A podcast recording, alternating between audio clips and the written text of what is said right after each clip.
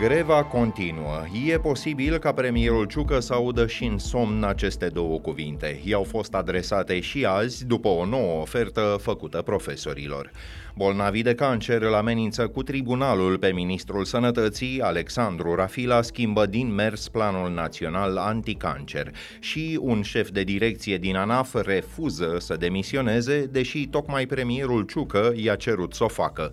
E miercuri, 31 mai, ascultați știrile zilei de la Recorder.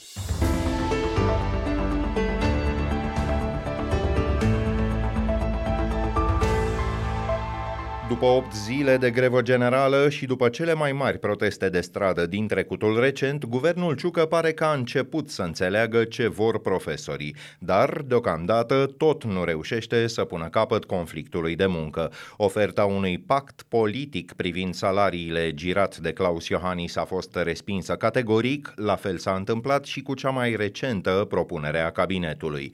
Ea sună astfel, 1000 de lei brut în plus la salariu, începând chiar de mâine, mâine și 400 pentru personalul nedidactic.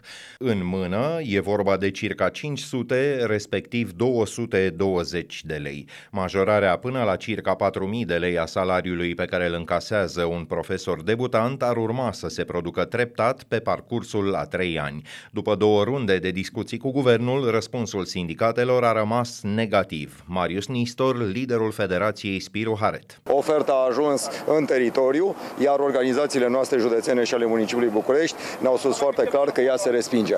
În acest moment am convocat în regim de urgență Colegiul Liderilor Federației Spiru Haret pentru a stabili foarte clar care este limita minimă pe care o putem negocia de acum înainte. Când îl veți convoca? Mâine. Și când luați decizia? Mâine. Deși liderii județeni ai Federației Sindicatelor Libere din învățământ salută ceea ce numesc un pas important înainte, ei au mai multe amendamente. Președintele organizației, Simion Hăncescu. Am spus clar că nu suntem de acord cu acel uh, interval de trei ani, așa cum la sănătate s-a găsit soluția să se dea într-o singură tranșă mărirea, așa vor și strați din învățământ. În acest moment, greva continuă. Vara furiei sociale însă se anunță foarte încinsă. Polițiștii din penitenciare au refuzat azi să intre la lucru pentru câteva ore sau au făcut exces de zel. Au protestat în acest fel față de intenția coaliției de a reforma pensiile speciale. Între altele, toate categoriile profesionale ar urma să înceteze munca la 65 de ani. Angajații din pușcării contestă și felul în care ar urma să li se calculeze pensiile. În prezent, un polițist, un militar sau un polițist polițist din penitenciare își poate alege în acest scop șase luni consecutive din ultimii cinci ani de activitate. Perioada ar urma să fie majorată la un an, ceea ce include și concediile sau zilele libere. Asta ar însemna o reducere a veniturilor cu 7-8%. Asistenții și personalul tehnic și administrativ din spitale fac și ei grevă japoneză timp de o săptămână începând de miercurea viitoare. Amenințarea Federației Sanitas cu greva generală în spitale rămâne valabilă în măsura în care guvernul nu deblochează circa 14.000 de posturi și nu garantează aplicarea în întregime a majorărilor de salarii. Data limită avansată de organizația sindicală e 15 iunie. Liderul PSD, Marcel Ciolacu, afirmă că soluția problemelor ar fi tot legea salarizării unitare a bugetarilor, dar adaugă că discuția ar trebui să includă și altă idee. La sănătate s-au făcut niște pași imensi. O să vină și anumite reguli de performanță în noua lege a salarizării. Noua lege a salarizării nu înseamnă numai măriri de salariu, trebuie să vorbim și de reformă. Surpriză foarte neplăcută pentru bolnavii de cancer, ministrul sănătății Alexandru Rafila lansează un nou plan național anticancer cu o lună înainte să intre în vigoare cel pe care Parlamentul l-a votat în unanimitate. Normele de aplicare ar fi trebuit să fie gata la sfârșitul lunii viitoare, dar ministrul Rafila spune că a redactat o nouă formă a documentului care ar putea fi aprobată prin ordonanță. L-am întrebat pe Cezar Irimia, președinte al Federației Asociațiilor Bolnavilor de cancer ce prevede planul votat de Parlament. Planul Național de Cancer ar uh, monitoriza tot ceea ce înseamnă oncologie, planul de screening pe formele de cancer cu cea mai mare incidență, medicină personalizată, că asta înseamnă de fapt să ai o șansă când ești pacient cu cancer, investigații genetice și moleculare, ar însemna acces la cele mai noi uh, medicamente, ar fi însemnat uh, construcția unui buget pe statistică, nu pe istoric cum se face acum, pentru că planul prevedea și un registru național de cancer. Deci acolo nu se mai pot face mișcări, uh, stânga, dreapta, dăm, nu dăm, erai obligat să faci. Printre contraargumentele ministrului Rafila se numără lipsa unei analize a impactului bugetar și unele prevederi, spune domnia sa, discriminatorii. Reacția dumneavoastră?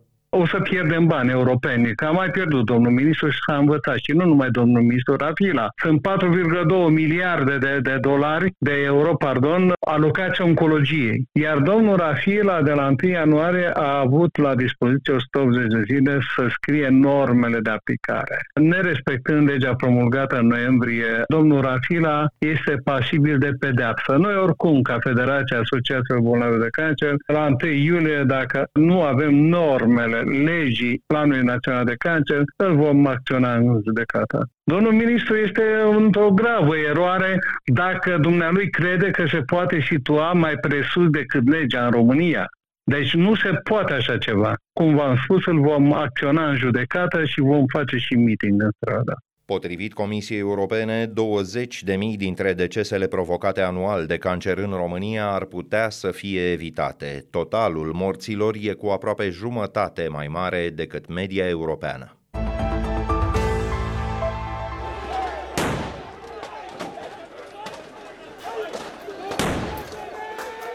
Tensiune la cote ridicate în nordul Kosovo, sute de manifestanți sârbi s-au adunat din nou în regiune, unde sunt majoritari, ca să protesteze față de alegerea ca primare a unor etnici albanezi.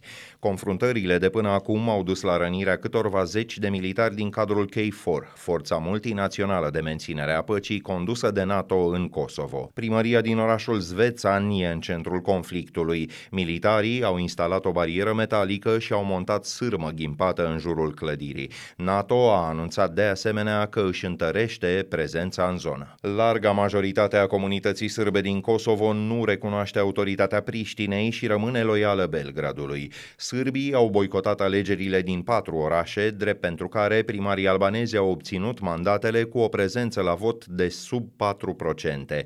Susținută de China și de Rusia, Serbia nu a recunoscut independența Kosovo, proclamată în 2008 la capătul unui deceniu de conflict. konflikt. Proaspăt reales președinte al Turciei, Recep Tayyip Erdogan nu mai ia parte la summitul comunității politice europene. Reuniunea are loc mâine în apropiere de Chișinău și s-ar dori o demonstrație de solidaritate în fața Rusiei. Formatul include toate statele membre ale Uniunii Europene și 10 țări din vecinătate. Moldova și-a depus cererea de aderare la scurt timp după ce a izbucnit războiul din Ucraina și a primit statutul de țară candidată în iunie anul trecut. Ministrul de Externe, Nicu Popescu, într-un interviu pentru agenția de știri Agerpres. Mesajul principal vine pentru cetățenii noștri că întreaga Europa este unită pentru a sprijini uh, Moldova uh, în fața oricăror tipuri de presiune care vin inclusiv din Federația Rusă. La rubrica Fast Forward, alte știri care ne-au atras atenția pe parcursul zilei. BNR nu are atribuții de protejare a clienților băncilor, însă și-ar dori să le preia de la protecția consumatorilor. Așa sugerează Cristian Bichi, consilier al guvernatorului Muguri Sărescu. ANPC a amendat de curând mai multe bănci pentru ceea ce numește practici înșelătoare de calculare a ratelor la credite în primii ani. Trei sferturi dobândă, 25% din principalul de rambursat. Băncile afirmă că practica e răspândită și bine cunoscută în toată lumea și amenință că se vor adresa justiției. Cristian Bichi e de părere că lucrurile trebuie lămurite rapid pentru a preveni erodarea încrederii în instituții.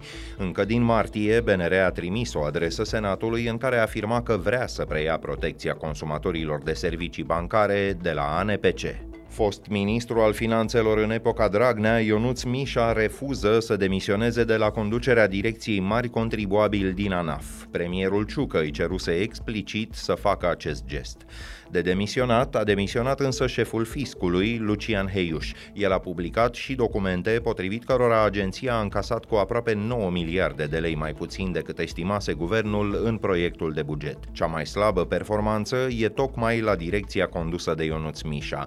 Nicolae Ciucă a făcut timid aluzie la cele întâmplate. Atrag atenția noilor conducători ai acestor instituții că este obligativitatea dumnealor împreună cu personalul din subordine să pună în valoare tot ceea ce am uh, pus la dispoziție pentru a putea să avem o colectare cât mai corectă. Cum Ionuț Mișa este funcționar public, nu demnitar, el poate pleca din post doar dacă demisionează. Deficitul bugetar, pe de altă parte, a ajuns la aproape 30 de miliarde de lei luna trecută, iar unii demnitari PNL cred că ar fi de așteptat demisia ministrului de finanțe, Adrian Câciu. Liderul PSD, Marcel Ciolacu, a fost întrebat dacă e de acord. Am văzut că liberalii cer demisia lui Adrian Câciu pentru gaura din buget. Cum le răspundeți? Multă sănătate. Foarte pregătit și n-am nicio problemă. Dacă doriți ca eu să vă spun dumneavoastră cum se încalcă legea, dând afară un funcționar public în afara legii, nu am să o fac. Dar sunt ferm convins că noua șefă de la ANAF a găsit soluțiile legale. Punem punct aici. Dacă ascultați însă știrile zilei pe YouTube, vă și puteți abona apăsând clopoțelul care activează notificările. Ne auzim din nou mâine seară. Sunt Filip Stan David, toate cele bune!